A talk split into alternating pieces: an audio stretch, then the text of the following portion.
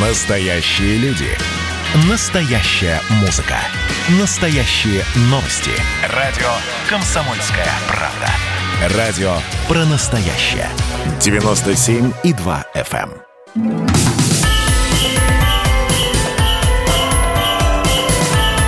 С Новым годом, страна!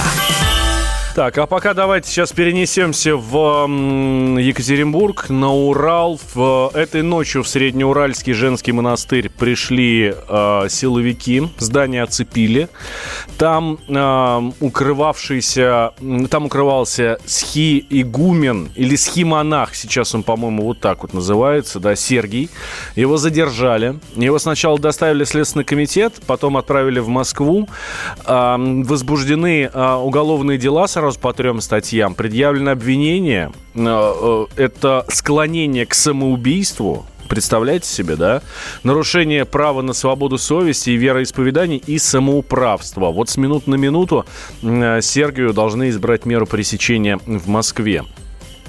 Что происходит? Как, как все это было? За что, собственно? Евгений Стоянов, я надеюсь, нам сейчас расскажет. Корреспондент «Комсомольской правды» Екатеринбург. Жень, здравствуй. Здравствуйте. Что, что произошло? Давай вот так вот. А, Как происходило задержание и вообще почему? Ну, как происходило задержание, э, в общем-то, корреспондентов на тот момент на территории не было. Это было видно из э, вот, э, видео, которые снимали, вот, собственно, обитатели э, монастыря.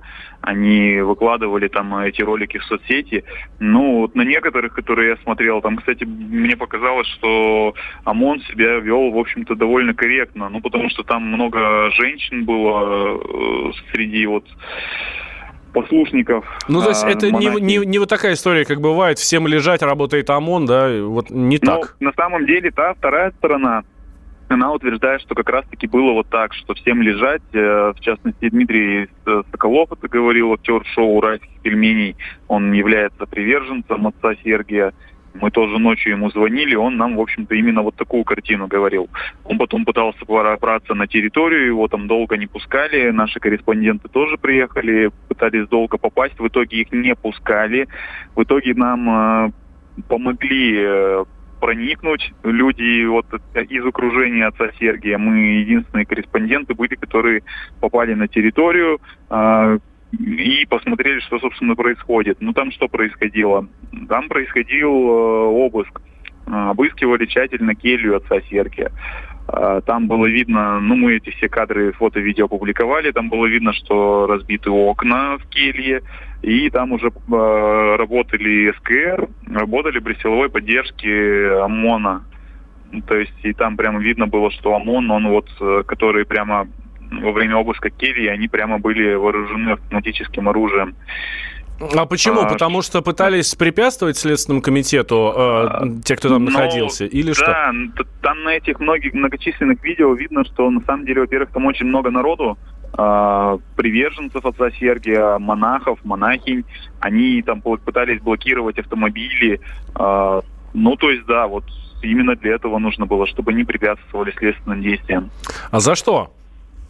А, Вот за что тоже сейчас, вот мы недавно поговорили с детским омбудсменом нашим Игорем Мороковым, и э, как, как я понял вот из, из беседы нашей с ним, что он стал, в общем-то, инициатором уголовного дела вот по этой вот самой 110 статье доведения до суицида. Он, э, они мониторили его аппарат, э, там, видео, и в, в одном из видео они увидели намек на ну, призыв к суициду в, в одной из видео проповеди отца Сергия. Он обратился после этого в прокуратуру, сказал, что он э, видит опасность какую-то для детей, а в Среднеуральском монастыре там, в общем-то, и дети находятся. И ночью они там тоже были. И вот, собственно, после этого вот пошли вот вот эти все вот эти вот действия, штурм и так далее. Я так понимаю, что призыв э, э, к суициду это был э, отец Сергий э, призвал, призывал своих подвижников умереть за Россию, да? Вот это вот, наверное, посчитали. Я так понял, что да, про это видео. Но Игорь Мороков, он детский омбудсмен, он считает, что ну вот это именно это, это могло как-то послужить и негативным образом, ну, что дети могли тоже этот призыв как бы неверно воспринять, и он просто обратился в прокуратуру, чтобы они дали обоснование там юридическое вот этому вот ролику. Ну и после этого вот, вот эти все события начали происходить. Да, Жень, спасибо большое. Евгений Стоянов, корреспондент «Комсомольской правды» Екатеринбург, был с нами. А к другому нашему корреспонденту екатеринбургскому переносимся. Олег Галимов с нами на связи. Олег, здравствуй. Здрасте. Олег, ты был на месте, да, а, в монастыре? Я и сейчас нахожусь. Что происходит сейчас в монастыре? А, вот а, вход через главные ворота заблокирован, но сейчас уже не ОМОНом, как это было ночью, а прихожанами. Они э, встали, держат оборону, поют э, молитвы. Вот недавно Дмитрий Соколов из «Уральских пельменей» своей женой вышел, но уже ну, и окончательно уехал. А, вот, хотя они здесь, по всему, всю ночь провели с супругой. Вот здесь находится Татьяна Георгиевна Мерзлякова, омбудсмен по правам человека. А, по Свердловской области, и Игорь Морков, уполномоченный по правам детей. Угу. Собственно, из-за которого вся эта история началась, да? Из-за кого? Из-за Морокова. Да, и почему? Нет, вообще началось-то все из-за того, что а, сразу по трем статьям уголовное дело завели. Морков сегодня приехал именно... Он должен... Он как э, омбудсмен обязан удостовериться в том, что с детьми ходе ночных мероприятий ничего не произошло, что у них есть все самое необходимое, что их жизни ничего не угрожает. Сейчас, кстати, вот буквально минуту назад был очень интересный момент. А, приехал а, микроавтобус ОМОНа, но совершенно пустой. А, из территории монастыря вышли три бойца, открыли, а, открыли этот микроавтобус и достали оттуда несколько упаковок, а, а, как сказать, армейского пайка. Угу. Вот, там было прям видно по упаковкам. И занесли его. То есть, э, ну, опять же, непонятно для кого они предназначаются. Это для, для детей или для э, уже ну, батюшек, которые живут на территории монастыря.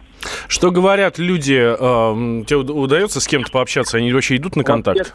К, к сожалению, абсолютно нет. Попытался подойти буквально минут пять назад.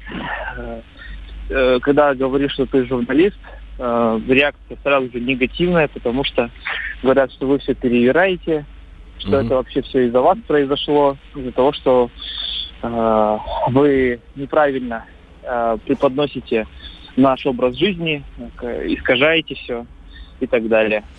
Поэтому вот, вот, например, ну, могу сказать, вот, например, что, да, вот, например, супруга Дмитрия Соколова Ксения, она вот замечательно общается. Ну, может, потому что она а, жена вот публичного человека, она как бы, может быть, привыкла к uh-huh. какому-то вниманию со стороны прессы. Вот, и она нам очень сильно помогала прошлой ночью за что и низкий поклон. А вот все остальные прихожане, ну, они отзывчивостью совершенно не отличаются. Олег, удалось ли тебе пообщаться с э, адвокатом отца Сергия? Да, мы общались несколько раз минувшей ночью. Дмитрий Савченко, он нам рассказал, во-первых, по каким статьям возбуждено дело. И я сейчас точно, точно там, во-первых, точно э, склонение к самоубийству, 110 статья, самоуправство, и еще, извините, третья уже вылетела из головы. Вот. Э, он, он заявил нам, что расследованием занимается первый отдел по особо важным делам э, Следственного управления по Свердловской области, но при этом заявил, что э, инициатором всех мероприятий выступил, э, выступили э, в Москве. То есть это уже, так скажем, люди, близкие к аппарату Александра Бастрыкина. Угу. Да, спасибо большое, Олег. Олег Галимов, корреспондент «Комсомольской правды» Екатеринбург. А, ну, Олег, с Олегом не общаются мест, а, обитатели монастыря, вот, но а, все-таки некоторые что-то говорят. Вот а, одна из а, женщин из монастыря, давайте услышим, что она говорит про отца Сергея. А что про него можете как про человека сказать? Да лучше нету. Специалиста скромного, отзывчивого, готового помочь людям всегда. Ну вот так вот, лучше нету, считают там. А вот Следственный комитет думает по-другому. Годом страна. Каждый вечер слушайте на радио «Комсомольская правда» медиапроект «Война и мир». Это больше, чем радио, телеграм и YouTube – Пять признанных авторов не только подводят итоги дня, но и стараются влиять на дальнейшее развитие событий. За каждым ведущим закреплен свой день недели. Вторник – телеведущий Андрей Норкин. Ну что такое холодная война? Вроде не война, но и не мир явно. Вот мне кажется, у нас такая же история. Среда – политический журналист, летописец земли русской Роман Голованов. Будем уже вместе распинать грешников, сжигать их, о чем только можно. Так что вы тоже там готовьте керосин, спички. Можете нам помочь в роли этой инквизиции. Четверг. Глава ВЦИОМ Валерий Федоров на Землю, идем в мир, так сказать, но тот мир, который раньше писался через «и» с точкой, и в конце был твердый знак. Пятница. Публицисты Олег Кашин и Мария Баронова. Мы опять разругаемся, но потом когда-нибудь помиримся, тем более действительно война и мир, как полагается. Третья мировая война наступала за наш последний там года два уже раз семь. Можно расслабиться, все нормально. Ну а по понедельникам рулевым «Войны и мира» становится специально приглашенная звезда. «Война и мир». Слушайте каждый будний день с 6 до 8 вечера по московскому времени.